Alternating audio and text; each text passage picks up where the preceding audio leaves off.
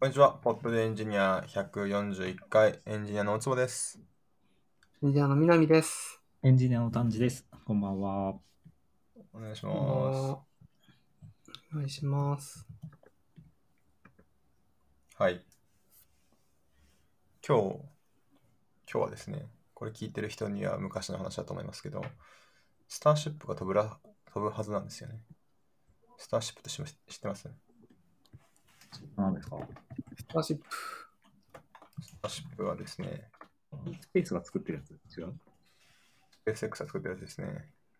ああ、アメリカの話か。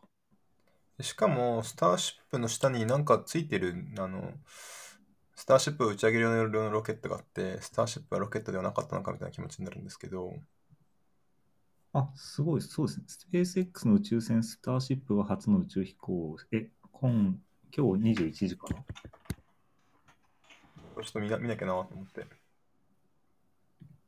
え、日本時間の21時だから、あとぼ僕ら時間で 20, 20分ぐらい？そうそうそうなんですよ。なんでちょっと今日バタバタ早めに終わっちゃうかも。あ、じゃあ、まあ、中継ポッドキャストをする。中継、中継ポッドキャストするやつは時間が先なんですよね。まだね。まあ、なんですよ。まあ、これを見るために20分で終わらせますか。そういう手もある。素晴らしいですねそんな。20分で。これがどうなってるか、ちょっと気になっています。え、今までかもしれないですから何ねが違うんですか、このスターシップは？スターシップはですね、えーっと、これちょっと予習不足なのであんまりちゃんと言えないんですけども、まず燃料が違うんですよね。うんうんうんえーっと、燃料が多分メタンのはずなんですよ。多分。ちょっとこれはあの、3ヶ月前ぐらいに調べたことを記憶、掘り起こしてるんですけど、これ月とか火星に行くことを想定していて、で、火星では、えーっと、でですね、一回別の星に行って、どうやって帰りのロケットの燃料を作るんだっていう問題があるんですね。うんうんうん確かにどうすればい。いと思います？え、まあ安直には帰りの分も持っていくっていうのはありますよね。そうですね、素晴らしいですね。で、ここで1ポンド問題というのがあって、あの、ロケットの重さに1ポンド追加すると、その分余計な燃料を積め積まなければならず、その燃料のためにまた燃料を積まねばならず、というふうに、こう、どんどんどんどん、この、1ポンドを増やすために持っていくものが増えるんですけど、これが大体今8ぐらいだと言われてるんですね。つまり1キロぐらい重量を重くしたら、その8倍勝手に重くなっちゃうんですよ。おうんーという話があって、なんで、じゃあその帰りの燃料を何トンって追加したら、つまりそのん何十トンみたいなぐらいの余計な重さになっちゃうんですよね。嫌なんですよ。確かにな。んで。確かに。使使うから乗せとけみたいな感覚ではないんですね、全然。そうですね、はい。なんですよ。あのというのも、あの、現地調達したいと。そうなんです。で、まあ、月ぐらいだったら、めちまあ、ゃめちゃまあ、あ重とはあれですよね。なんか、その、ロケットと一緒に打ち上げなくても、なんかちょっとずつ届けるとかもしかしたらあるかもしれないですけど、あまさまあでも、まあ、宣言調い観達できると。一番いいっていうのはそうですよ。はい、そうですね。えっと、南さんの指摘も実は本当で、そういう話もあるんですけども、まあ一旦ちょっとここは話を簡単にするために、まあ現地調達しましょうということを考えるんですけど、月だったら現地調達しなくてもちょっと爆発させてあげれば十分その月の軌道上に上がれるんで別にいいんですけど、火星はそうもいかないんですね。なんでどうするかっていうと、火星のあまずまあ大きく2種類あるんですよ。1個が水を電気分解して水とあじゃない水素と酸素を作りましょうと。水素と酸素というのは、うんえっと、かなりよく使われるロケット燃料なんですね。なんで、水さえ発見できればよいという話があります。なるほど。で、エネルギーは、はいはい。えっと、太陽光発電とかででエネルギーは調達できるんですか？そうですね。あとはその核、あの核融合のとか、まあ、核分裂だといいかもしれないですけども、そういうあの原子炉を持っていってあの発電するという手もありますね。エネルギーは、まあ、そうするとその、その重量あたりのエネルギーでは結構大きくなるのでみたいな。なんか SF とかだったら結構原子炉持っていってるケースありますね。うん、ななるほど。ただちょっと冷却の問題があって難しいんじゃないかと僕は理解してるんですけど、まあちょっと分かってないです。水を電電気分解すると。はい。というのがまあ1個あるんですけど、もう1個がですね、えっと、火星って CO2 すごく多いんですよね。で、うんあそうなんですね CO2 から、はい、液体酸素とメタンを作ればいいじゃないですかという話があるんですよね。おうあ、水もいるのか、この場合だと。結局、メタンの場合、水もいるのか。水は必須ですね。まあ、な何にせよ、こう、まあ、メタンを使うってことが、火星に行って火星で燃料を作って帰ってくるってことを想定すると大事という話があって、えーっと、その、スターシップはメタンだったと思います。うんえー割と宇宙に、宇宙に結構ある物質でと飛べ飛びたいっていうなんか感覚なんですかね。うんうんそうですね。酸素がいらないってことですかね。えーっと、まあ、酸素は結局、あ、燃やすために必要？いりますね。はい。あの、酸化剤としてはず、まあ、酸化剤のために酸素以外の方法も一応あると思うんですけど、基本的には酸素にするのが一般的だと思いますね。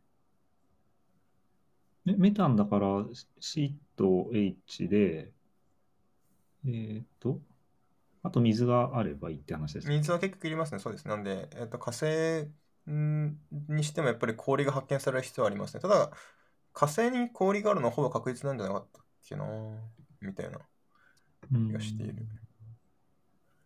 月はまだ発見されてないと思うんですけど。まあさっき水必要って言ったのは CO2 からその CH4 と、あと、えーっと、まあ CH4 が H あるんで、まあそもそも H 必要ですよね。そうですよね水 H がその通りですねと。思いました。水素が必要ですね。で、確かそれを念頭に置いてスターシップはメタンになってたんじゃなかったっけなーって思ってます。そうなんですね。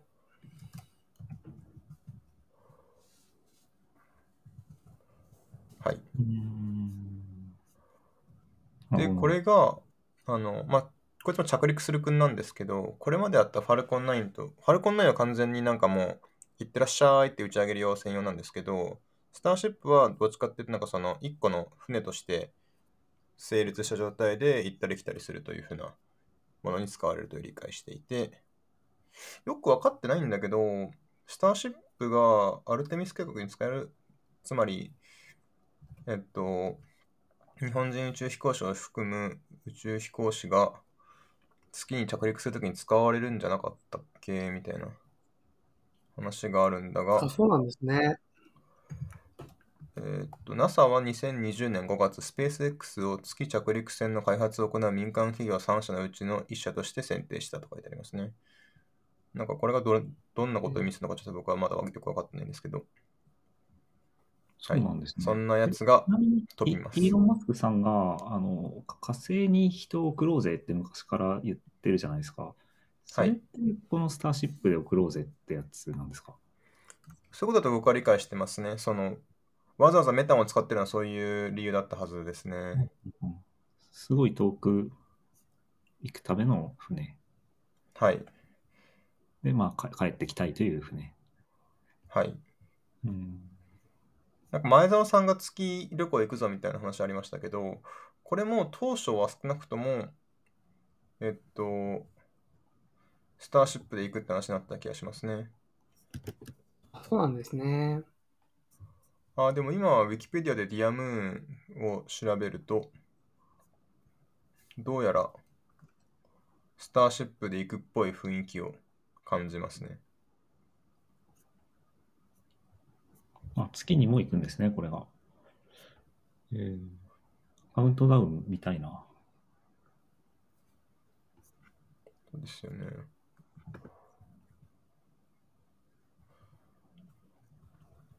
はい。そんな話が今日はあります。スターシップでした。今後期待。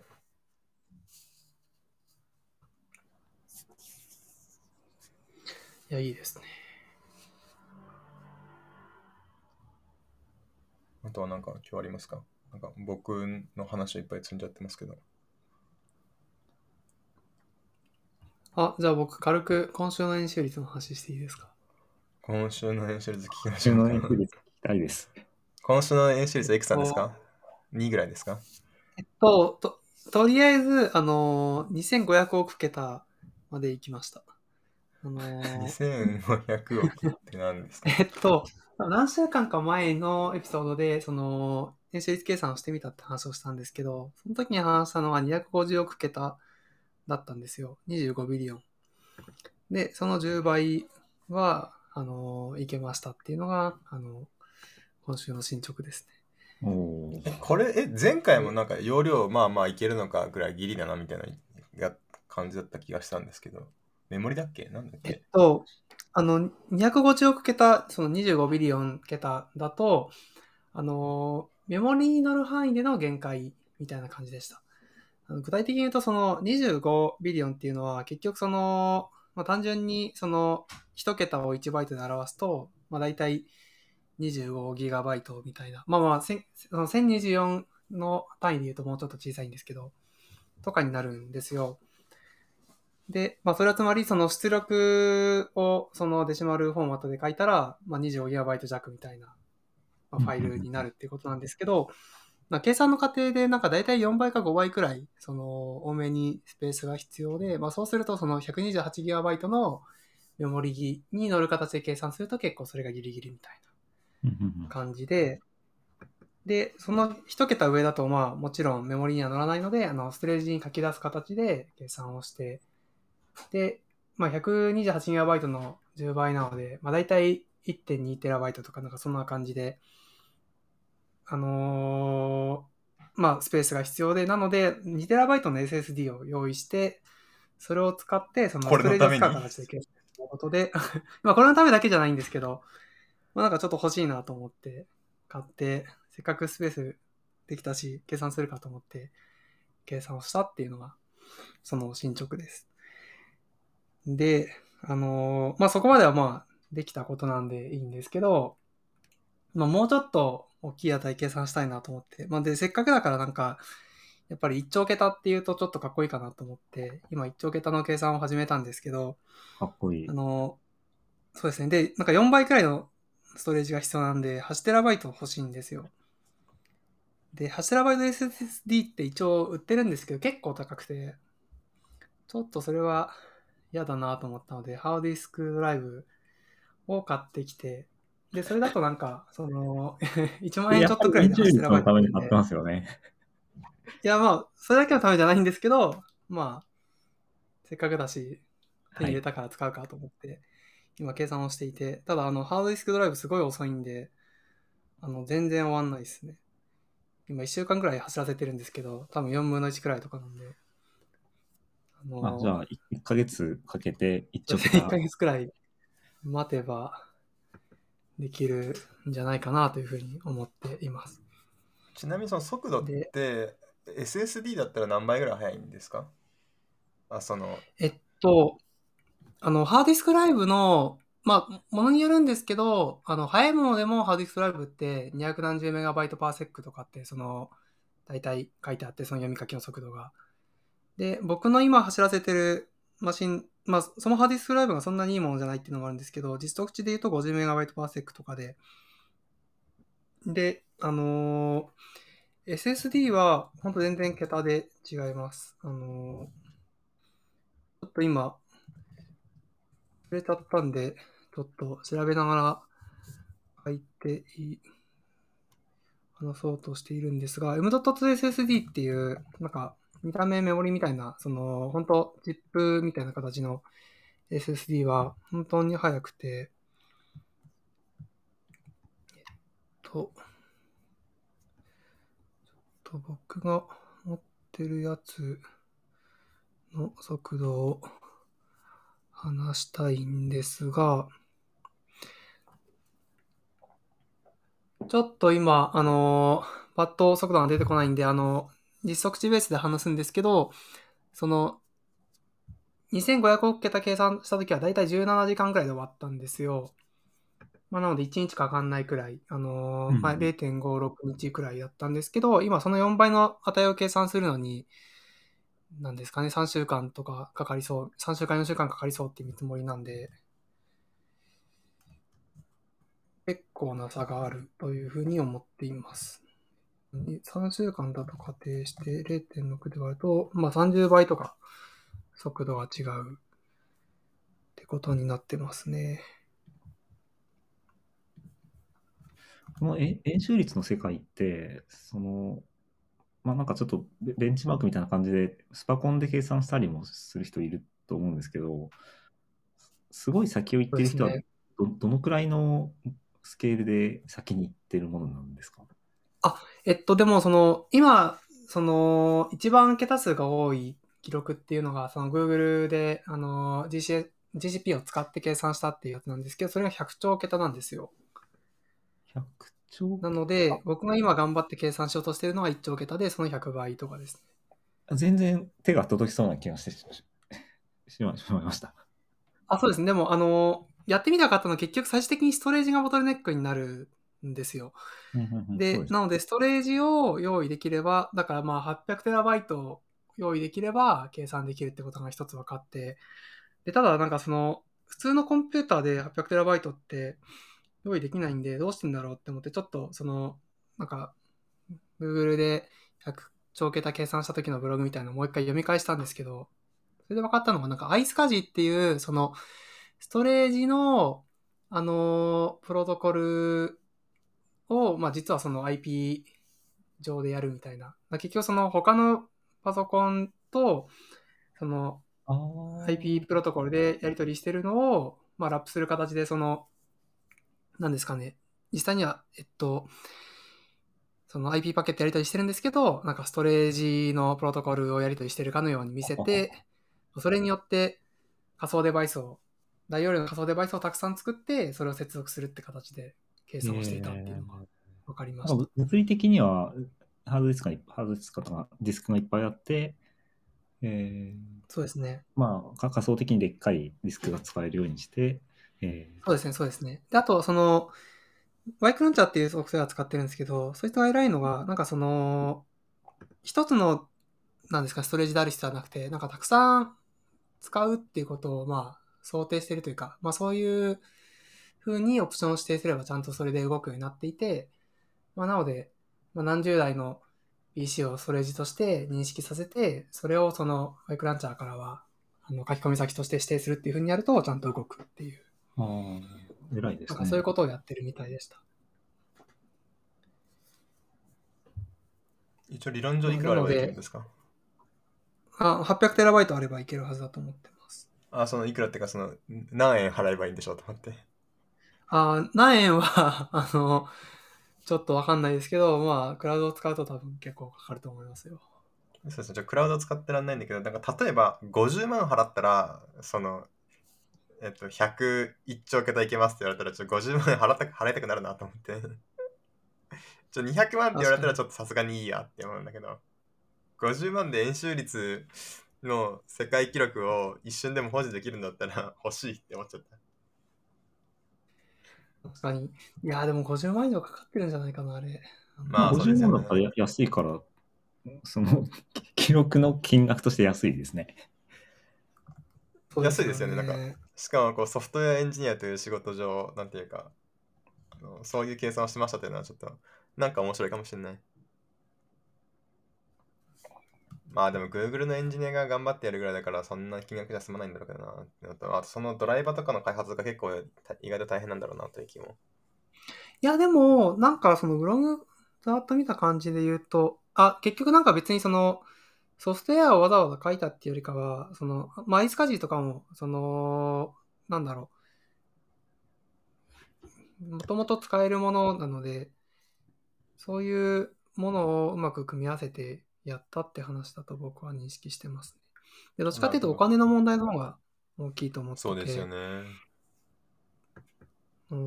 今、ちょっと、えっと、チャットに、この100兆桁計算した時のブログのインフォあったの僕も今改めて見直してるんですけど、あ、でも、は先ほど僕800テラバイトって言いましたけど、このブログだとだと554テラバイトって書いてありますね。だからうんまあ大体スケール感としては同じですけどね。まあまあまあ、そうですね、そうですね。あで、プログラムも南先生が使ってる Y クランチャーと同じ使っていて。あ、そうです、そうです。同じものを使ってます。えー、なので、その Y クランチャーうんのサイトに、Y クランチャーを使って、あの、世界記録叩き出した人のなんかリストみたいなの書いてあるんですけど、この100兆桁っていう例もそこに載ってました。ではいまあ32台のストレージノーからクラスターを用意した、プラス1台の計算ノードって書いてて、まうん。あ、これがそれぞれいくらかかってるかだと思うんですけど、今適当に調べたら、あの、外付けハードディスクが1テラ5000円とかあるから、一応理論上は 50万でいけんじゃない？いや、でも、あの、結局、その、なんですかね、普通に買える PC とか、サーバー用 PC とかであっても、なんかそんなにその、ストレージの端子の数多くないんですよ。なんかこの、Google とかがやる前のその記録の中に、えっと、2016年頃にやった例が、そのサーバー用のマシンを使って、ストレージたくさんくっつけて、あの、計算、演出計算ってなったんですけど、それでも確か 10, 10か20、なんか数十くらいのオーダーだったんで、結構、そのストレージをたくさん買ってくるのと、それを認識できる、あの、コンピューターを用意するっていうのが割と難しくて、まあだからスパコンとか使われるんだと思ってて、それをクラウドを使って頑張ったっていうのは、割と面白いアプローチなのかなとは思いますね。このブログの、あの、人類の、あの、パイの計算の歴史みたいな図が面白いですね。そうですね。紀元前2000年から始まって、エエジプト人とバビロニア人が3.116ぐらいかなって計算ししてて、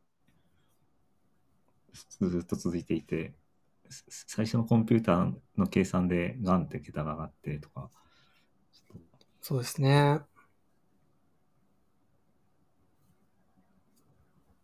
10, 10の14乗までいってるんですね。そうですね。あの、100兆なので、10の12乗かける100なので、そうですね。なんか、そもそも桁数の時点でログ取ってるのに、そこにもう一回ログを取る必要があるってのがちょっとやばい話ですね。ですね確かに。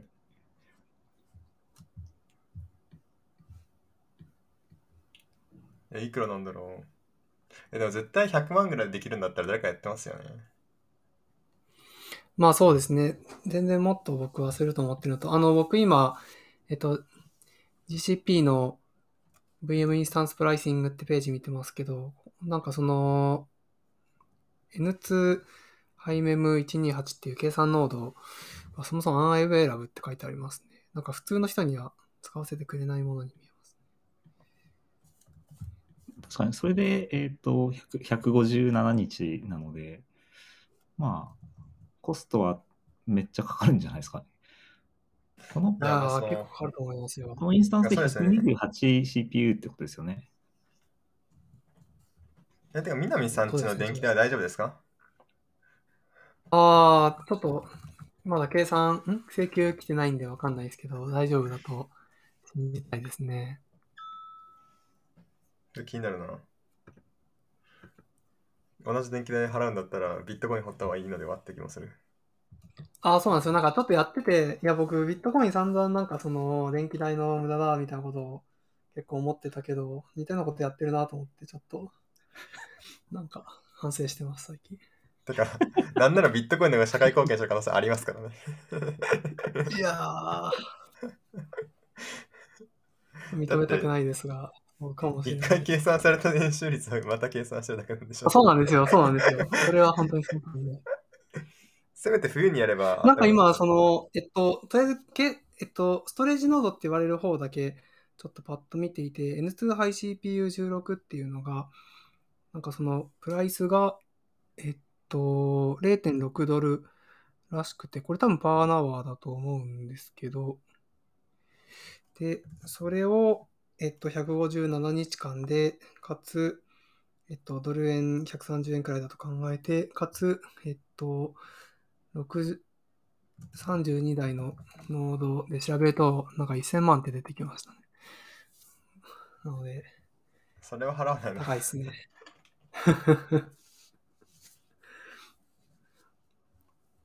ちょっと僕の計算間違ってる可能性もありますけど、まあ、まあでも多分、あんまり真似できる感じじゃない額だとは思いますね。なんか会社とかでそういうの計算しましたってことが、なんか宣伝になるようなところがやったりする可能性はなきにしも。そうですあらずね。まあ、そういうことは Google がまさにそういう目的でやってる感じはありますよね。うんうん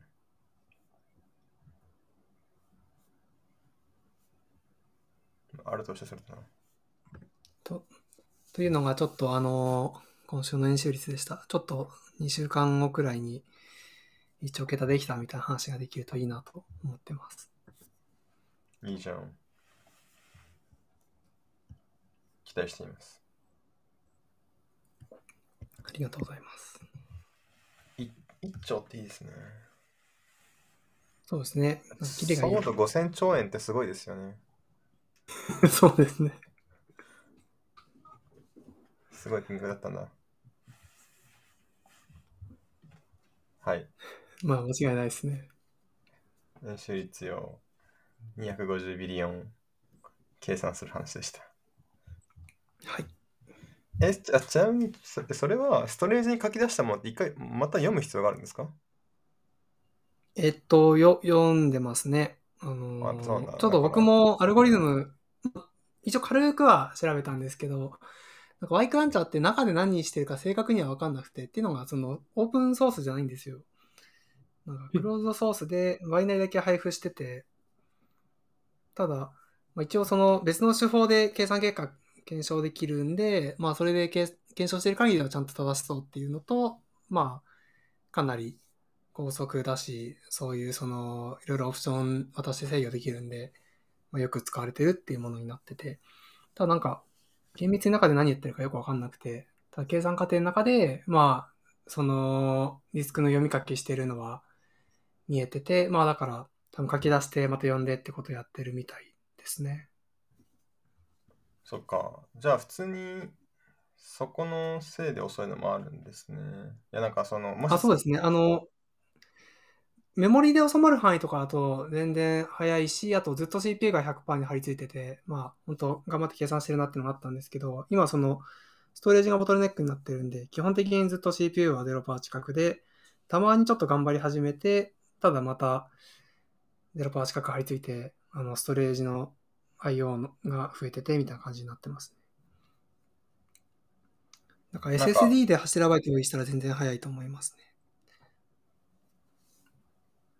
なるほどですね。あとなんかその気になったのが、一回書いたものを読み読み出さなくてもいいというアルゴリズムを何らか考えることができたら、そのバカデカストレーションにちょっとずつ書き出して、てか SS3 に置いていけばそれでいいみたいなことがありえるのかなとか思ったんですけど、そんなアルゴリズムがそもそも存在しうるのかよくわかんないけど。よくわかんないですね。そうですね。そういうのがあったらいいなっていう感じだと思います。なるほど。はい。演習率でした？はい。あとは、何でしょうね。なんかあります？僕が書いたやつうん割と特に何も僕書いてなかったですね。話長そうだから、最近の僕の面白い何かがないか、ノートを見に行こう。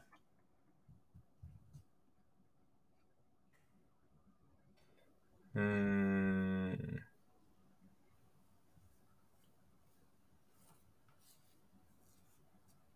最近宇宙からの帰還という本をもう一回読んでるんですけど、いほう。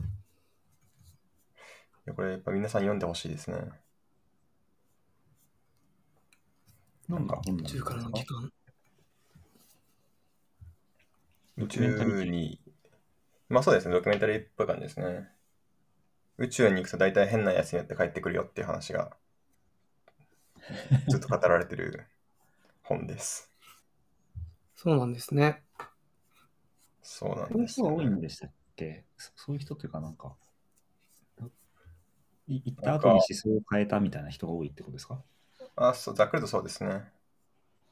やっぱり、まあ、今でこそ割と普通の職業になりつつある宇宙飛行士ですけど、あの、まあ、アポロで月に行くと見たときにはもうなんか、もう、世界中の英雄中の英雄みたいな感じの扱いを受けてたりしたので、なんかちょっとまた話が違ったみたいな話があったりしますね。なんか、宗教家になった人とか、精神病んじゃった人とか、へえー、そうなんだ。なんかニール・アームストロングとバズ・ドルドリンはどっちが先に月に降り出すかで喧嘩したとかそういう話があって、あ、普通の人なんだって感じがするんですよね。確かに。なんですかね、精神的にタフなイメージが勝手にあるし、そういう人がセレクションされるとも勝手に思っていたから、ななタタフというか、なんか stable な人が多いのかなと思ってました。そうですね。もともとはテストパイロットから選んでたから、まあ、パイロットになる人が必ずしもそういう傾向にあるとは限らないというのはあるかもしれないですね。うん。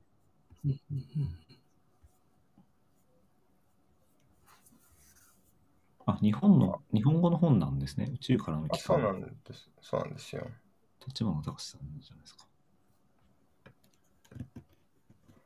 これ一応宇宙飛行士の試験を受けてる時に一応読ん。でたん。ですけど、時間を置いてもう一回読むと、なんかやっぱりやばい話だな、これはと思って。なんか一回目はまんなかったんですよね。なんか、でも受受ける以上教養として読んでおく必要があるからなと思って読んだんですけど、なんか改めて、なんかその、多分読んでる時は、え宇宙飛行士になる心構えを教えてくれよみたいな気持ちだったから、なんか、これを読んでもなんか、大変な人生を送るかもしれないということしか書いてなくて、なんか心構え何も教えてくれなかったんですよね。だからあんまりハマんなかったんですけど、多分。うーん。なんか試験が終わってから読むと、あ宇宙ってやばい世界だなって思ってちょっと。なるほど。何かを見て帰ってくるんですかね。ね。あのーあのここでひ一つ、いや、この本すごいなと思ったのが、まあ実際にはこの本ではなくて、そのエピソードを掴んできた宇宙飛行士がすごいという話もあるんですけれども、環境と宇宙の違いは何でしょうっていうことを言ってる詩が最初の方に書いてあるんですよね。ほう。ほ宇宙っていうのはもう全てなわけですよ。で、環境というものは、その自分の周りのもの全てなんですよね。ということは、宇宙と環境の違いは自分自身なんだ。それ以外は全部一緒なんだっていうことを言うという趣旨の詩があって、え、かっこよって思ったんですよね。この気持ちわかります？う。すごいですね。いや、僕全然ピンとこないくて、どうなかっどうなたって思っちゃいました？いそっか。え、言葉としての意味はわかりました？や実は言葉としての意味もあんまりえかん 自分が環境って言ったときに、その大気圏外のことあんまり考えないから、ああ、まあね。そそこの違いもあるなとか思っちゃったのと、なんか、そこをかん、そこら辺感じる、考える土壌が自分はないなって思ってしまいましたね。そっか。これ見て、おお、宇宙ってすげえって僕はお思いました。なるほど。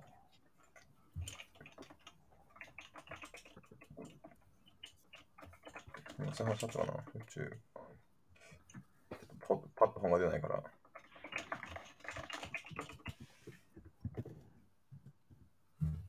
ッとググっても出ないんだ、これ。パッとググって出なかったから、ちょっと、あれが出ないけど。今、スターシップは打ち上がろうとしてるんですかね、もしかして。いや、ライブがもうすぐ始まるってだけで、打ち上がるのは今じゃないと思いますね。あ、そうなんだ。調べよ Now, now targeting は8時20分 AM。CT って言うんですか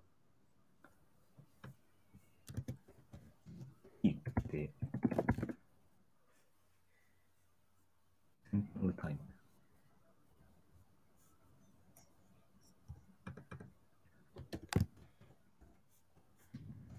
う。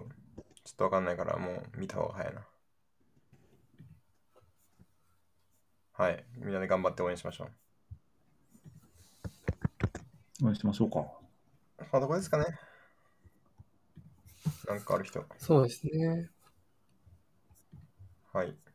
僕、一個だけ補足なんですけど、あの、先ほど M.SSD の速度、僕が使ってるやつの速度がわかんないって言ってたんですけど、買ったやつを見たら 6GB パーセックくらいでした。なので、ハードディスクドライブの、あのーまあ、僕持ってるのは 100MB パーセックが、その、確か記載されてたんで、なんか60倍くらい違うことになってますね。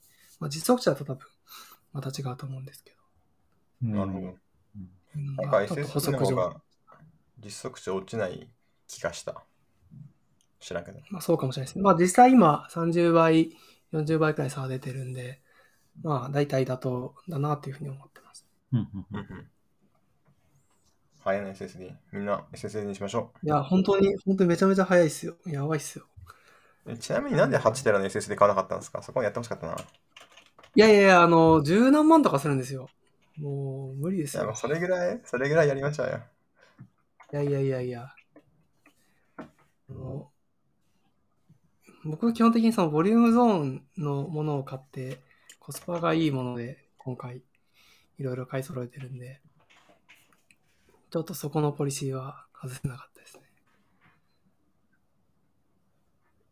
ちなみにそのディスクなんか使うんですか？その後。いや、わかんないです。でも、なんかあの、8テラバイトあれ何でも保存しとけるなと思って、あの、例えば、Ubuntu の ISO イメージとかってこれまで毎回ダウンロードしては削除してたんですけど、突っ込んでおけばいいかと思って突っ込むとか、なんかそういう雑な使い方ができるんで、ここはちょっといいなと思って。